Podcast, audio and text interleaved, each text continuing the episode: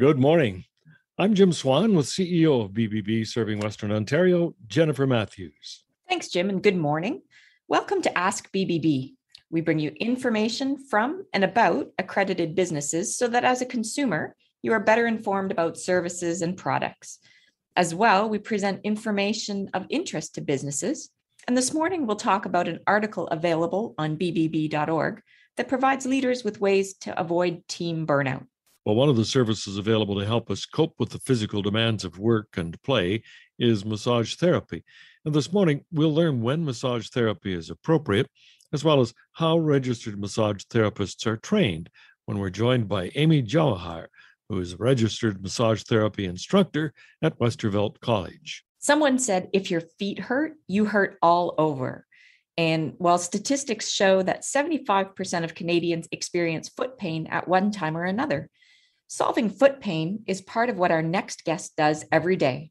Don MacArthur Turner is president of Custom Orthotics of London. Welcome to Ask BBB. Good morning. Thank you for having me this morning. So, Don, can you share with us what are some of the most common foot problems people might encounter? Well, I think the most common foot problems we see today are plantar fasciitis. It's as simple as people have painful bunions, calluses on their feet, um, they might have blisters or sores. They might have been told they have a heel spur, or their doctor might have told them they have metatarsalgia. And so, to uh, come and use some of your services, does somebody need to be referred by a physician? Well, we are providers of the orthotics. We do not prescribe. And most third party insurance companies or funding agencies in the community require a prescription from a medical doctor. So uh, usually what ends up happening is they might present in our office with a foot problem and then you know we determine from there if it's a symptom such as a heel pain or a burning in the ball of the foot. And from there we need to determine is the symptom caused from a pathology or is it biomechanical in nature? So sometimes the physicians refer directly to us and other times our clientele come to us not realizing that they should see their physician first. And what are some of the long term consequences of not seeking proper attention for foot problems? Well, initially, some of the symptoms might be very mild and they can progress to a serious problem. Uh, for example, someone who is diabetic, you know, they may have limited feeling in their feet and they might have been told from their doctor that they suffer from neuropathy.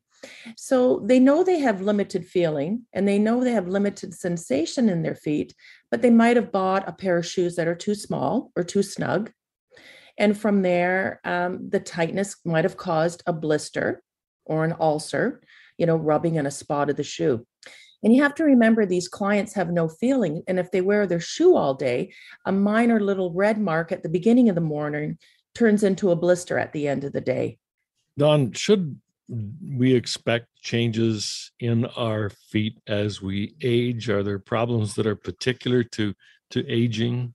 There's no doubt a 60 year old foot does not work the same as a 20 year old foot. And I'd love to have the fountain of youth, but I don't. and uh, that that is one thing that we do have to determine when people come in. Is it an underlying problem from aging? Or is there something that is more serious? So, for instance, as you age, uh, it's not uncommon for your arches to drop, your feet to widen. You know, you might have underlying medical conditions that cause swelling in your feet and edema in your legs. So, you might be at the stage in your life when not only do you need foot orthotics, but you need compression hose and special shoes to go along with it. So, Don, as we walk into the clinic, can you walk us through, and the pun is intended, what we would expect from our visit? Certainly. So, the first thing that would happen uh, is we would have a referral to the office. Usually, it's from a physician. It might be from your specialist, an orthopedic surgeon, or a neurologist. And it might even be somebody that's called in off the street that has said, I don't have a family physician. Can I come in first to talk to you? When they come in, we do an assessment of the client. We look at the feet, we do a medical history, and we watch them or do what's called a gait analysis in the clinic. We actually watch to see is there a biomechanical problem? You know, are the arches dropped down? Is there swelling in the feet? Is there any redness, calluses, any blisters? all those things are kind of a red sign for us that we need to divulge a little further into their either their history, their medical history, or what they do for activities of daily living. You know, for example, are they wearing steel toed work boots? you know, on a hard concrete floor? Or are they the weekend warrior who goes out and goes for a 10K run? From there, we can make a treatment plan, you know, that best meets their goals. So once they leave the office, we have taken the measurements and we've taken uh, a plaster impression or a mold of their foot. And from that mold, we fabricate the orthotic device. We have them come back 10 days to two weeks later, and we custom fit them into the footwear they bring to the clinic. So if they are wearing steel toed work boots, they need to bring their work boots. If they're, you know, as I said, um, doing a training for a run, they need to bring their running shoes. After we've realized all the, or after we've evaluated that all their needs have been addressed, then we normally have them come back for a follow up. Because walking around in our office up and down the hall, is different than out in the real world. So we want them to use their orthotic. We want them to use them for four to six weeks and then come back in so we can determine that they are working for them. And if they aren't, we need to do a little, you know, we need to do an adjustment so that it is working for them. And when uh, your clients get new orthotics, is it something they should wear constantly during the day? You need to have a weaning in period. You just can't jump into wearing new shoes and new orthotics and expect your feet to feel like you did when you were 20. The weaning in period for a 20 year old is different than an 80 year old. And how long should we expect the orthotics to last? Somebody that is um, retired, that's only using their orthotics to walk the dog, those orthotics are going to last a lot longer than my client that works in Goderich, you know, in the salt, the Sifto salt mines. Those are orthotics need a little bit extra care. But generally, a rule of thumb is you should at least get a couple years out of your orthotics. If you're not, we need to readdress the situation. Do we need to use different materials so that they last longer for whatever you're pounding the pavement on, so to speak? And do you find that people would get multiple pairs perhaps? And I'm thinking, you know, for myself, I would get a pair maybe for my running shoes and then work you know, dress shoes. Is that very common? that's that's extremely common most people once they start wearing foot orthotics all of a sudden you know they're no longer in pain you know they can go out and they can do their activities of daily living it's it, most people don't buy three pairs at once. It's kind of over a time span. You know when their insurance gets renewed they might get a second pair. Or you know some people just say no i can't believe how wonderful my feet feel. I need them for all my shoes and i need them now. Uh, you know there's no doubt about it. You know of the old song the foot bone connected to the knee bone. You know when your feet feel better it translates to healthier knees and healthier hips and backs. So we do feel better overall. Well, thanks very much, Don, for helping us put our best foot forward here today on Ask BBB. Well, thank you very much for having me. It's always enjoyable coming in and, and talking with you again. We've been talking with Don MacArthur Turner, president of Custom Orthotics of London, an accredited business with BBB with an A plus rating. Custom Orthotics of London was a finalist in BBB's 2019 Business Integrity Awards. Stay tuned. After the break, we'll help you get in touch with massage therapy. Welcome back to Ask BBB. I'm Jim Swan with Jennifer Matthews, who is the CEO of BBB Serving Western Ontario. So, before our break, we said we'd get in touch with massage therapy. And to do that, we have invited Amy Jawahar, massage therapy instructor at Westervelt College, to join us. Good morning, Amy. Good morning. We want to talk about what massage therapy is and its benefits, and also about the training that qualifies a registered massage therapist. So, we'll start with what is massage therapy? So, massage therapy is one of the regulated health professions in Ontario. So, like doctors and physiotherapists, chiropractors, we have a set of laws that we need to follow to make sure that we are always uh, delivering a high standard of care to our clients. Now, massage therapists specifically focus on soft tissues like muscles and ligaments and joints. Um, and we approach those tissues using manual techniques. So you can think of deep tissue massage or light relaxation massage to work on that, uh, that tissue. We also often include an exercise plan at the end of our treatments for clients to follow at home so that they get the most benefits and hopefully can reach their goals um, as quickly as possible. What are some of the benefits people can expect from massage therapy? Benefits are very variable, and really, it should be uh, almost unique to every appointment. Your massage therapist is likely to have a discussion with you before you get on the table, before they start doing the actual massage, so that they can establish your goals and that you can work together to develop a plan to reach those goals. Common goals clients come to me for, in my experience, are rehab from injuries like rehab following a sports injury or following a car accident or injury at work. It can also just be uh, preventative measures to to to prevent you know injuries from developing for athletes especially things like managing discomfort from pregnancy is a really common goal for client for pregnant clients coming to massage or or rotator cuff repair and rehab and so on do people need to be referred by a physician for massage therapy treatment no so RMTs all have the knowledge and the training to assess clients and determine a safe and effective treatment approach. Now, in the event your massage therapist determines that it is not safe to treat you, they may refer you to your doctor for more tests and a diagnosis just to make sure. But a little asterisk here some healthcare benefit plans, some extended health benefits may require a referral from a doctor in order for you to get reimbursed for your fees from a massage. So it is not required for you to go get a treatment, but it may be required for your insurance to cover it. In order to become a massage therapist, what are some of the prerequisites to enter the course at Westervelt?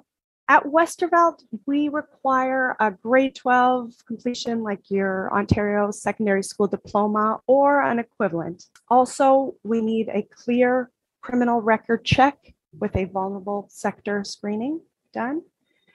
And you would come into Westervelt, you'd speak with an admissions officer and have a personal interview done and an aptitude test that's approved by the ministry just to determine if it's a right fit for you. What are some of the subjects that would be covered during the course? So there are a ton of different subjects that we have to cover in about the two year program. To break it down, there's going to be some supervised hands on courses where you're going to learn your manual skills. You're going to have assessments courses where you're going to learn to evaluate your clients and make sure that treatment is safe and effective. Then you're going to have a lot of theory courses like uh, kinesiology, where you're studying movement physiology, where you're studying function and anatomy, and pathology, where you're covering a lot of different diseases that are relevant. Then at Westervelt, we also have business courses, uh, law and ethics courses. You'll get your first aid and CPR done as well, which you will need to go into practice. And you'll also even have an interview and resume skills workshop.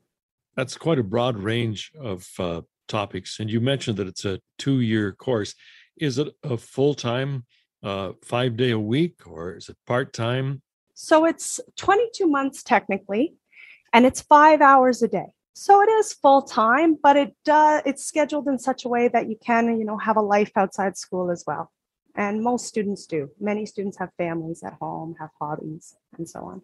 On completing the course, what types of employment opportunities are there? Tons, tons. So massage therapy is one of those things that you learn and you own the skill and you can take it to many different places. Within Ontario, where again we are registered and regulated, uh, you'll tend to see massage therapists in group settings where they're working as part of a team, like in a clinic with physios or chiros or some mix. But if you prefer to work alone, then there are those entrepreneurial opportunities where you can work from home or you can work in an office all on your own. Then there's, you know, the variety extends all the way to spas and hotels and other medical facilities like long term care homes. And if you wish to ever leave Ontario, you can even take this skill to a resort. You can take this skill to cruises and work in those types of environments as well. You talked a little bit about the benefits, but uh, do people uh, schedule massage therapy on a regular basis just to maintain health, Amy? You'll get the spectrum. In my experience, I always have, you know, some clients that have this kind of maintenance schedule, especially when their workplace kind of puts them under the same stress all the time. Like if you're working at a desk, lots of people tend to develop tension in their neck and shoulders. So a regular massage can help keep any injuries or headaches that can come along with that workplace scenario um, at bay, keep them from becoming a problem. And can you just talk a little bit about uh, the changes and impact of COVID 19 in terms of access to massage therapy and uh, and other situations? So always, even before COVID, we've had to have uh, fairly strict cleaning practices in place between every client. You know, all your linens are going to be washed, all the surfaces you've touched need to be cleaned and sanitized. But with COVID 19 and the additional screening that has to take place, just like any other restaurant you go to, um, RMTs are not able to schedule as many clients in a day. And as such, it can be hard to get an appointment. I know that most RMTs are fully booked uh, for weeks ahead of time. So COVID has made it harder to get in to see your massage therapist. For so once we have an appointment, I guess we want to make sure that we keep it, and uh, yes. we want to find that relief. Amy, we we want to thank you for your time here this morning uh, on Ask BBB. Thanks for joining us. Thanks so much for having me. Our guest has been Amy Jawahar, massage therapy instructor with Westervelt College. Search Westervelt College in the bbb.org directory, where you'll see they have an A plus rating. And from there, you can connect to their website to learn more about the registered massage therapy course and all the other courses offered at Westervelt College. Avoiding burnout is important for us as individuals. In a moment, some BBB tips on the steps leaders can take to avoid team burnout. And we're back with the final portion of Ask BBB.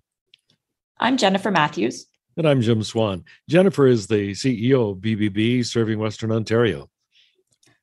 Burnout isn't new, but the pandemic created pressures none of us had experienced. And as a result, many more people reported burnout.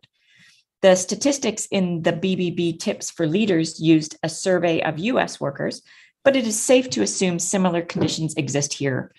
In a survey of 1,500 employees, 52% said that they had experienced burnout at some point in 2021, and 80% stated that COVID 19 had an impact, and 67% indicated it has gotten worse since the start of the pandemic. So, as, as individuals, uh, Jennifer, I think we probably know when we're approaching our own burnout, but as, as leaders, what should leaders watch for in their employees? So, the BBB article listed six common signs of burnout. And here's what that says employees are showing new or heightened signs of anxiety or nervousness. Employees are experiencing frustration or anger with their situation and are lashing out at one another. Sometimes they are expressing a sense of helplessness or hopelessness. They could be showing signs of physical illness. Some have been demonstrating signs of isolation or depression. And sometimes it can be a loss of control a lot of things to to watch for there, Jennifer. We so we see the signs. Uh, what does the article say that we can do? So, one of the tips has recently been echoed by Ontario's labor minister, and that just that surrounds the discussion of communications boundaries and how we set them. And as staff have worked remotely, they have been digitally accessible all day long. And beyond regular work hours. So leaders need to recognize this and set digital boundaries. And also, along the lines of communication, check in with employees. Especially if they are working remotely, you need to check in and see how your team is doing. Not only does this help you know that they are on track, but it also allows you to assess how they are feeling about their jobs and their work environment. A couple of other tips you'll find in that BBB article are offer flexible work options when possible, and promote both physical and mental well being. Can you expand a little bit on, on those, Jennifer? Sure. Flexible work doesn't always mean work from home. It can also come in the form of flexible work hours, the flexibility in the type of work they take on, and how that's distributed through the day or the week. When you provide that type of flexibility to your team, you allow them to work in ways that work best for them, and that results in increased satisfaction as well as productivity. When we're discussing promoting team health, consider offering your employees the opportunity to take breaks throughout the day to exercise, relax, perhaps get out and get some fresh air. If your team is working from home, make sure that they have the necessary equipment to get their job done effectively. Good, solid advice. And our listeners can review that information if they visit bbb.org. You'll find this article and many more, all designed to keep you informed and successful.